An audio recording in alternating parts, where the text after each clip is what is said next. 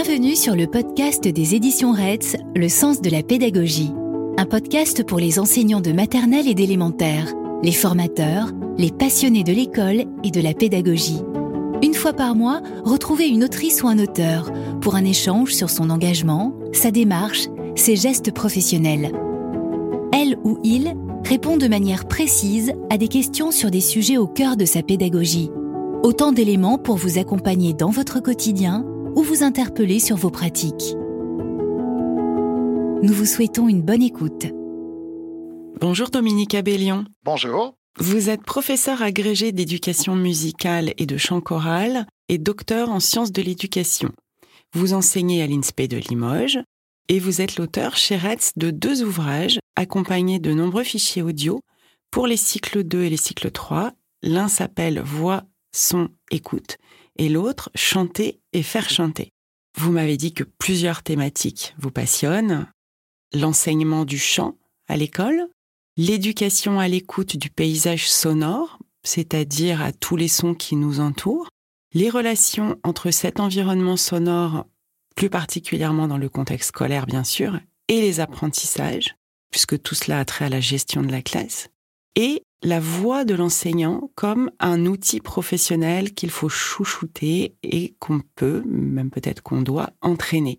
Je pense qu'effectivement, perdre sa voix est sans doute l'une des principales craintes de tout enseignant. Pour éviter de perdre sa voix, mais aussi pour l'utiliser comme un véritable outil pédagogique, vous avez, je crois, de nombreux conseils et exercices à nous proposer. Pouvez-vous, Dominique Abellion, nous expliquer comment et pourquoi un enseignant peut perdre sa voix, devenir aphone? Ben alors, un enseignant, euh, d'abord, c'est quelqu'un qui est en situation de communication, donc une situation de communication qui est essentiellement fondée sur, euh, on va dire, la communication verbale. Bon, il n'y a pas que la communication verbale, bien sûr, euh, en situation de classe, mais la communication verbale est quelque chose d'extrêmement important. C'est très difficile d'enseigner sans parler. Or, bon, la voix, on sait que c'est quelque chose de très fragile. Si on s'en sert mal, c'est évident que ça peut entraîner ce qu'on appelle à la longue un forçage vocal. Alors ce forçage vocal, d'abord, il peut être simplement ponctuel, mais à force de devenir ponctuel, il peut être aussi, peut être aussi récurrent. Et en étant récurrent, de plus en plus, l'aphonie sera de plus en plus importante, et cette aphonie ben, peut devenir quelque chose de, j'allais dire, un peu rédhibitoire et quelque chose de permanent. Et là, c'est un peu gênant parce que on sait très bien que tant qu'on n'a pas vécu cette situation face à la classe, arriver le matin en classe et puis dire je suis aphone, ben, comment je vais pouvoir faire cours Ça, c'est la vraie question. Alors la fragilité, ben, c'est un, enfin les cordes vocales, ce que les musiciens appellent, pas les musiciens, mais les plutôt, pardon, les, médecins appellent ce qu'on appelle des, plis vocaux.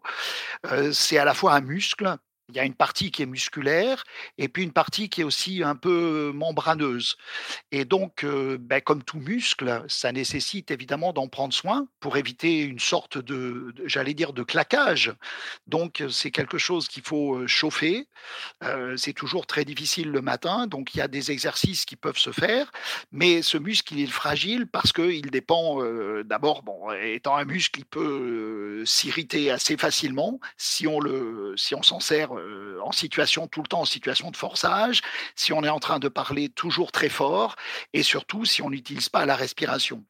Donc, ce qu'il faut, à mon avis, enfin, ce qui est important chez un enseignant, c'est d'abord de comprendre comment fonctionne euh, ce muscle, comment fonctionne en fait le système vocal, ce que j'appellerais moi en tant qu'enseignant, euh, ce que j'appellerais le geste vocal. Qu'est-ce que c'est qu'un geste vocal et qu'est-ce que c'est que le bon geste vocal? Ben, Le bon geste vocal, c'est commencer d'abord par utiliser sa voix en inspirant et en soufflant, c'est-à-dire euh, finalement en utilisant la voix comme un instrument à cordes et un instrument à vent. Et donc, pour que la, les cordes vocales fonctionnent, on va dire, dans de bonnes conditions, il est important qu'il y ait ce qu'on appelle le soutien du souffle. Voilà. Et ça, ce sont les bonnes conditions pour que le, muscle fonctionne dans de bonnes conditions. Or, la difficulté aussi, quand on est en situation de classe, très souvent, c'est qu'on on n'y réfléchit pas. C'est-à-dire que ben, tout d'un coup, on est obligé de parler fort, euh, on est obligé parfois euh, de parler très fort, pour passer au-dessus d'un bruit, au-dessus d'un brouhaha, euh, pour réagir dans une situation euh, complexe ou une situation en tout cas qui demande une réaction euh, spontanée et, vive. Et dans ce cas-là, on ne prépare pas sa voix à parler plus fort. Et ne préparant pas sa voix, c'est là souvent ce qui occasionne un, forçage vocal. D'accord. Comme vous disiez qu'effectivement la voix était notamment euh, s'appuie en tout cas notamment sur un muscle, effectivement, tout comme avant d'aller faire une séance sportive, on va démarrer par un petit échauffement. Donc euh, vous, vous préconisez, en tout cas peut-être dans un premier temps, qu'effectivement euh, l'enseignant chez lui ou un petit peu avant de démarrer la classe pratique quelques petits exercices. Vous auriez quelques exemples à nous donner? Oui, enfin, les premiers exercices, c'est d'abord le, matin, c'est euh, d'abord de réveiller le corps, parce que de toute façon, euh, la voix, c'est quelque chose qui est forcément qui est dans notre corps, euh, qui est dans le larynx, hein, la partie dite de larynx, donc les cordes vocales faisant partie du corps, la première chose, c'est retrouver une dynamique physique, une dynamique corporelle. Donc le matin, déjà, il faut déjà commencer par réveiller un peu le corps. Et ça, c'est la première chose, c'est la première étape. Hein, euh, pour construire un, échauffement vocal, il faut que le corps soit euh, à la fois souple, mais énergique. Ça demande beaucoup d'énergie. Ensuite, la deuxième chose, évidemment, c'est de réveiller euh, ben, la, partie souffle c'est-à-dire d'avoir, euh, comment dire, euh, euh, d'excellentes inspirations, des inspirations qui soient maîtrisées alors, pour bien maîtriser le souffle, euh, ben, le matin, si on est au lit, si on est couché, c'est l'idéal. Parce que la bonne respiration, euh, ce qu'on appelle, nous, la, respiration euh, abdominale, c'est-à-dire c'est une respiration basse qui est dominée par le diaphragme, on la trouve très facilement lorsqu'on est allongé sur le dos. Elle se fait de manière, comment dire, très, très naturelle. Voilà. Ce qui, est, ce qui est moins évident quand on rebascule en position en, statut en station debout, si vous voulez, en position debout, euh, c'est plus complexe euh, parce que si on n'a pas le bon réflexe, souvent on a une respiration qui est, euh, on va dire, d'abord moins maîtrisée, on prend moins d'air, et puis ensuite elle est souvent plus thoracique, elle est donc plus haute. Et alors, cette respiration, pourquoi abdominale? Parce que c'est peut-être ça qu'il faut. Oui, c'est ce que j'allais vous demander. En fait, l'idée, c'est quand on inspire, qu'on gonfle le ventre oui, alors il faut quand même préciser qu'on respire pas avec le ventre. Hein. Mmh. Ce sont, sont des sensations, c'est-à-dire que le muscle qui permet de faire fonctionner le souffle, c'est le diaphragme. Et le diaphragme, c'est un muscle qui est en forme de coupole, qui est à la base des poumons. Donc la sensation, c'est que lorsqu'on inspire et qu'on a une inspiration abdominale, c'est-à-dire une inspiration diaphragmatique, hein, euh, c'est qu'en effet, on a cette sensation un peu que le, que le ventre se gonfle. Il y a les muscles abdominaux, et puis à l'expiration, au contraire, euh, le comment dire euh, le ventre, si vous voulez, rentre, si je puis dire. On le perçoit très bien si on si on fait comme exercice pour percevoir. Euh, bon, c'est pas forcément un exercice de confort, mais ça peut aider. C'est un exercice qui peut aider à comprendre cette respiration abdominale. Bon, de le faire coucher en général, c'est ce que j'ai dit tout à l'heure. deuxième exercice, ça pourrait être éventuellement souffler très lentement, très tranquillement, mais souffler jusqu'au bout, jusqu'au moment où on, sent qu'on n'a plus d'air. Alors c'est pas une situation qu'il faut connaître hein, euh, pour la voix, mais c'est une situation qui peut permettre à, la personne qui veut pratiquer cette euh, sentir et ressentir cette respiration abdominale, c'est d'aller jusqu'au bout de son souffle. Et à ce moment-là, on sent que le ventre se creuse, et là du coup, on a besoin de reprendre d'air. Et euh, notre corps est bien fait parce que spontanément, évidemment, la respiration va se remettre en place et on a l'impression que ça y est le, ventre va reprendre de l'air et du coup, euh, voilà. C'est parfois euh, aller une situation, cette situation d'inconfort, le, ça permet de comprendre ce que doit être une situation de confort. D'accord. Ça paraît paradoxal, mais, mais c'est intéressant. Euh, et c'est justement cette situation de manque de souffle euh, qu'il faut éviter quand on est en situation de classe. C'est-à-dire qu'en fait, le premier réflexe de l'enseignant, c'est d'apprendre et de prendre le temps d'inspirer. D'accord. Pour parler. Ça paraît, ça paraît facile quand on le dit, mais si on le maîtrise pas, si c'est pas un réflexe, euh, ça peut occasionner des petits forçages vocaux qui vont se répéter au cours de la journée, qui vont se répéter au cours de la semaine, qui vont se répéter au cours du temps, et, c'est à la longue. C'est pour ça que c'est un petit peu si je puis me permettre cette expression, mais c'est quelque chose d'un petit peu vicieux.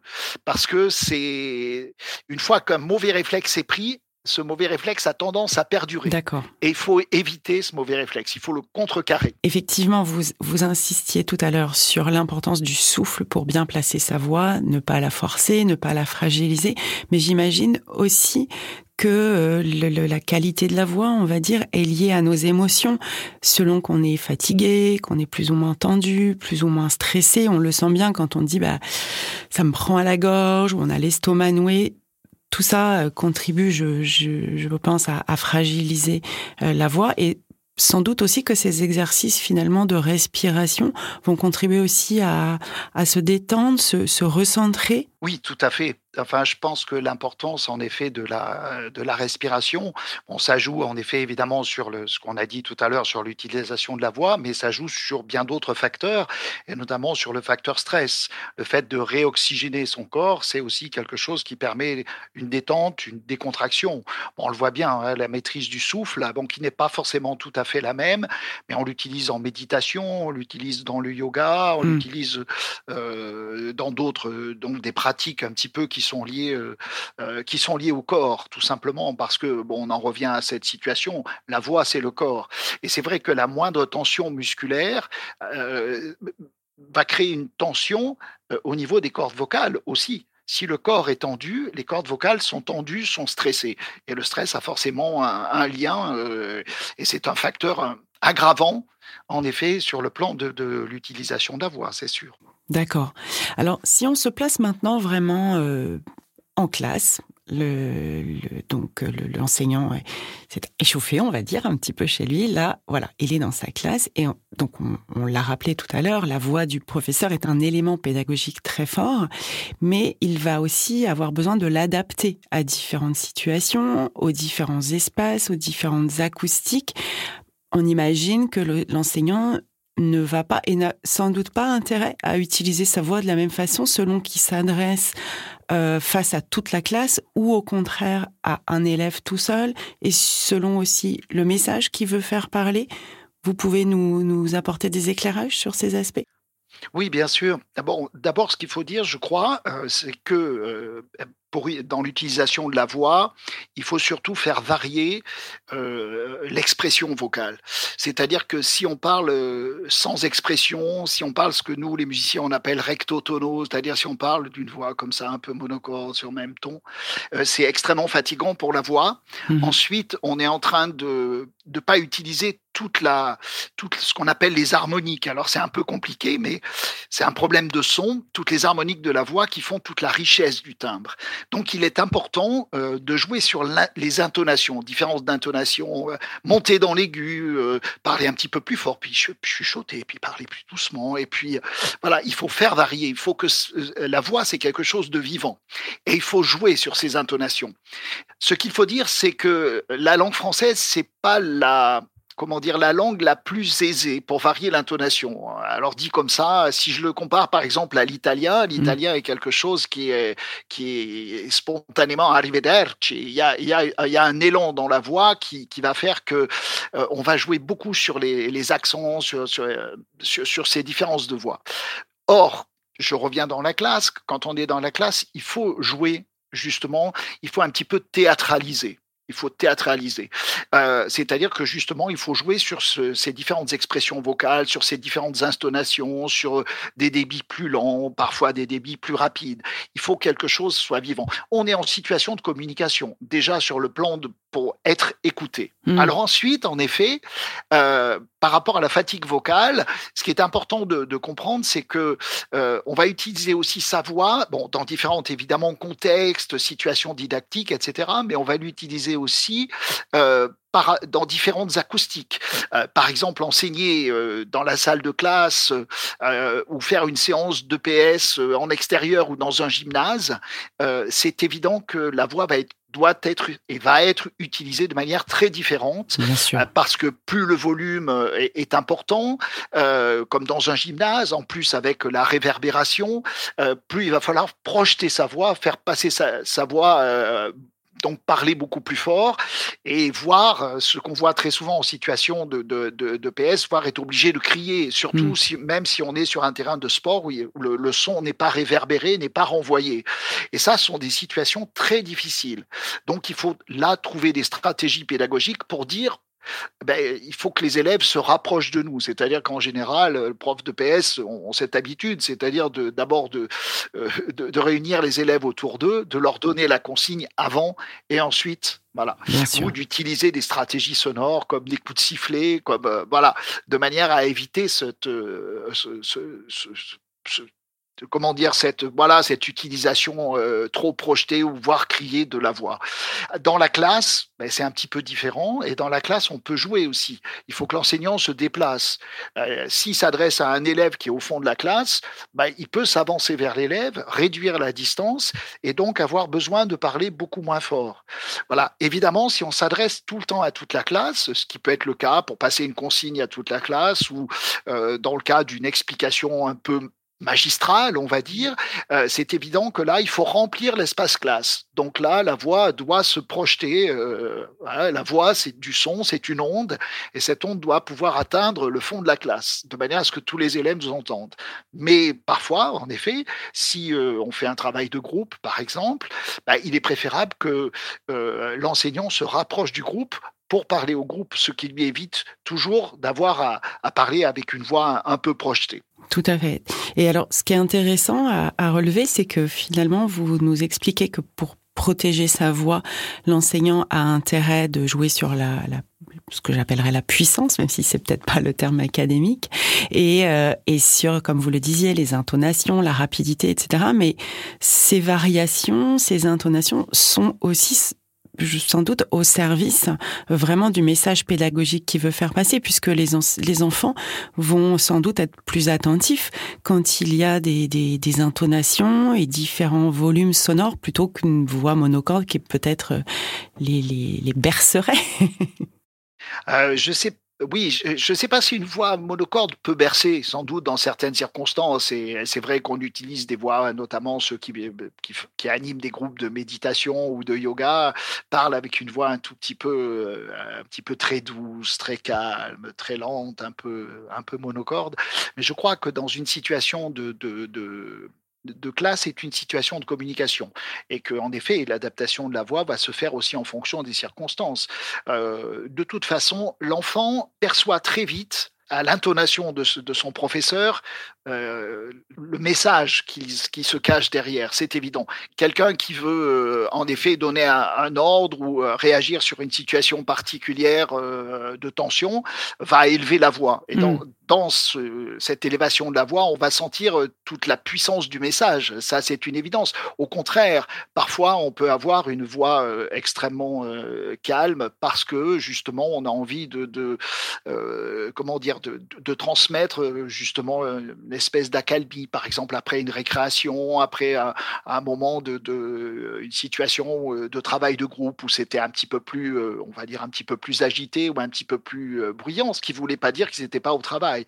Mais là, on va jouer sur ce type d'intonation, c'est tout à fait souhaitable. Et du coup, ce que vous dites en fait, c'est que dans le cas d'une classe bruyante, même si, comme vous le dites, ça peut être un bruit de, de travail, pour obtenir le silence et le calme, il vaut mieux adopter soi-même une voix calme et apaisée plutôt que d'élever la voix pour essayer d'aller au-dessus du bruit qu'il y a déjà? Alors là, là aussi, c'est lié aux circonstances. Hmm. Euh, je pense qu'en effet, euh, le, bruit appelle le bruit, ou la puissance sonore appelle la puissance sonore. Bah, donc d'abord, de toute façon, euh, bon, des études scientifiques nous montrent que pour passer au-dessus d'un son, d'un brouhaha par exemple, la puissance vocale de l'enseignant doit être au moins 10 à 12 décibels au-dessus du brouhaha. Donc, vous imaginez, c'est, euh, ça demande une énergie folle. Et puis, c'est euh, parler tout le temps très fort, c'est extrêmement fatigant d'un point de vue du stress aussi, la fatigue euh, corporelle, physique, psychique. Donc, en effet, parfois, bon, on est obligé, hein, mais il faudrait toujours qu'une intervention, comment dire, d'une voix un petit peu, j'allais dire musclée, faut que ça soit ponctuel. Et surtout, il faut que ça soit préparé. C'est-à-dire que j'en reviens à l'idée du souffle, c'est-à-dire que l'inspiration va préparer l'utilisation, un type d'utilisation vocale. Alors que c'est vrai que lorsqu'on veut parler un petit peu moins fort, il y a besoin de moins de pression d'air, on a un souffle qui est plus, plus aéré, on détend plus musculairement tous les muscles du cou, les, cordes vocales, on ouvre davantage l'intérieur de la bouche, un petit peu comme si on, baillait à l'intérieur, et, du coup la voix prend une autre couleur, une autre dimension. Il faut que la voix, elle reste dans toutes les circonstances, que ça soit une voix qui reste naturelle, voilà, qui n'ait pas cette espèce de forçage. Mais malheureusement, on sait bien qu'il peut y avoir et ponctuellement, je le souhaite, des, situations de tension, où là, on réagit sans trop réfléchir. Et c'est là le danger. C'est là le danger.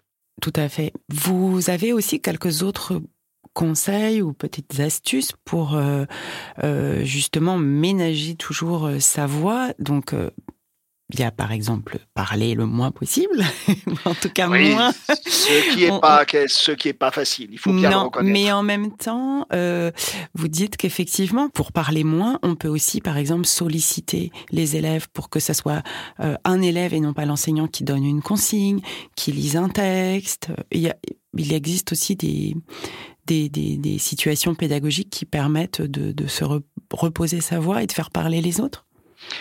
Bah, c'est toute la question, en effet, de, comment communiquer dans la classe autrement que verbalement. Euh, alors, bah, ça peut être aussi parfois une forme installer une forme de communication sonore dans la classe. Euh, peut-être que euh, par le biais d'un instrument de musique ou par le biais d'une d'un son euh, euh, qui peut être, euh, je ne sais pas, une musique même, pourquoi pas, qui peut permettre, par exemple, d'indiquer la fin d'une activité, le passage d'une activité à une autre activité. Ou alors, s'il y a vraiment, en effet, un comment dire, un, brouhaha qui devient un petit peu trop, trop envahissant, il faut un instrument de musique qui soit assez sonore pour être entendu, pour passer au-dessus. Et ce signal sonore indique aux élèves que voilà. Euh, là, il y a trop de bruit, il faut, diminuer en termes d'intensité. Et là, ça évite à l'enseignant euh, de, parler. Euh, il y a d'autres stratégies aussi. c'est en effet, c'est une consigne. Pourquoi être obligé de toujours que ce soit l'enseignant qui donne la consigne, ça peut très bien être, en effet, cette consigne peut être relayée par un, par un élève. Le fait d'écrire la consigne au tableau, ne pas avoir besoin de parler. c'est ce qui n'est pas facile, c'est euh, de, se dire que dans une classe, il faudrait pouvoir installer euh, des situations de, on va dire, de, silence. Et comment installer, la, vraie question, c'est comment installer des situations de silence. Ben, finalement, ben, ça sera sans doute peut-être quelque chose qu'on abordera euh, une autre fois, mais ce qui est important, c'est la notion d'écoute. C'est là où on est sur l'apprentissage de l'écoute. Apprendre à s'écouter ou à écouter les autres, c'est apprendre à se taire et c'est apprendre aussi à économiser sa propre voix. Et l'enseignant doit apprendre aussi à écouter, comme les élèves doivent apprendre à écouter. Et ces situations d'écoute qui vont faire vraiment installer des situations d'écoute qui vont faire que ben, peut-être on aura sans doute moins à parler. Mais bon, il est évident que supprimer complètement la, communication verbale, c'est impossible face à une situation de classe. Tout à fait. Et c'est sans doute pas souhaitable. c'est sans doute, de toute façon, tout à fait, c'est sans doute absolument pas souhaitable. Une classe absolument silencieuse telle qu'on pourrait en rêver ou qu'on en rêvait à une certaine époque, euh, je crois que c'est quelque chose qui est complètement et je dirais fort heureusement euh, évolue. J'ai tendance à dire on n'apprend pas en on n'apprend pas dans le silence. On ne peut pas apprendre dans le silence permanent. Hein, voilà. Tout à fait. Merci beaucoup Dominique Abellion pour tous ces conseils qui permettent d'enseigner j'espère, en fatiguant moins sa voix. Nos auditeurs pourront trouver bien d'autres conseils dans votre livre Voix, son, écoute. Et comme vous l'avez dit, nous aurons le plaisir de nous retrouver bientôt pour un autre podcast qui sera plus particulièrement axé sur tous les sons qui nous entourent à l'école, en classe, dans la cour, à la cantine. Effectivement, apprendre à, les écouter, les, classer, les y réfléchir. Ça permettra sans doute d'améliorer le bien-être auditif de tout le monde. Je, crois qu'il est très difficile en fait de, séparer le problème de la voix en situation d'enseignement de l'environnement sonore qui est autour de cette voix. Parce que la voix en permanence, que ce soit la voix de l'enseignant ou la voix des élèves, euh, les voix doivent s'adapter au son qui, au son qui l'entoure. Et c'est cette adaptation qui parfois est, délicate. Et là, on peut-être on va toucher sans doute à des problèmes qui dépassent la voix et qui sont des problèmes de gestion de classe. Tout à fait. Mais ben, ça promet encore un échange très intéressant. Merci beaucoup Dominique. Merci à vous.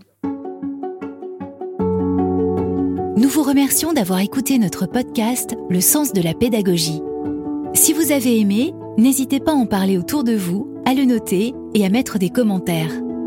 Retrouvez tous les épisodes sur le site des éditions Retz, Apple Podcast, Deezer, Spotify ou Podcast Addict. À bientôt!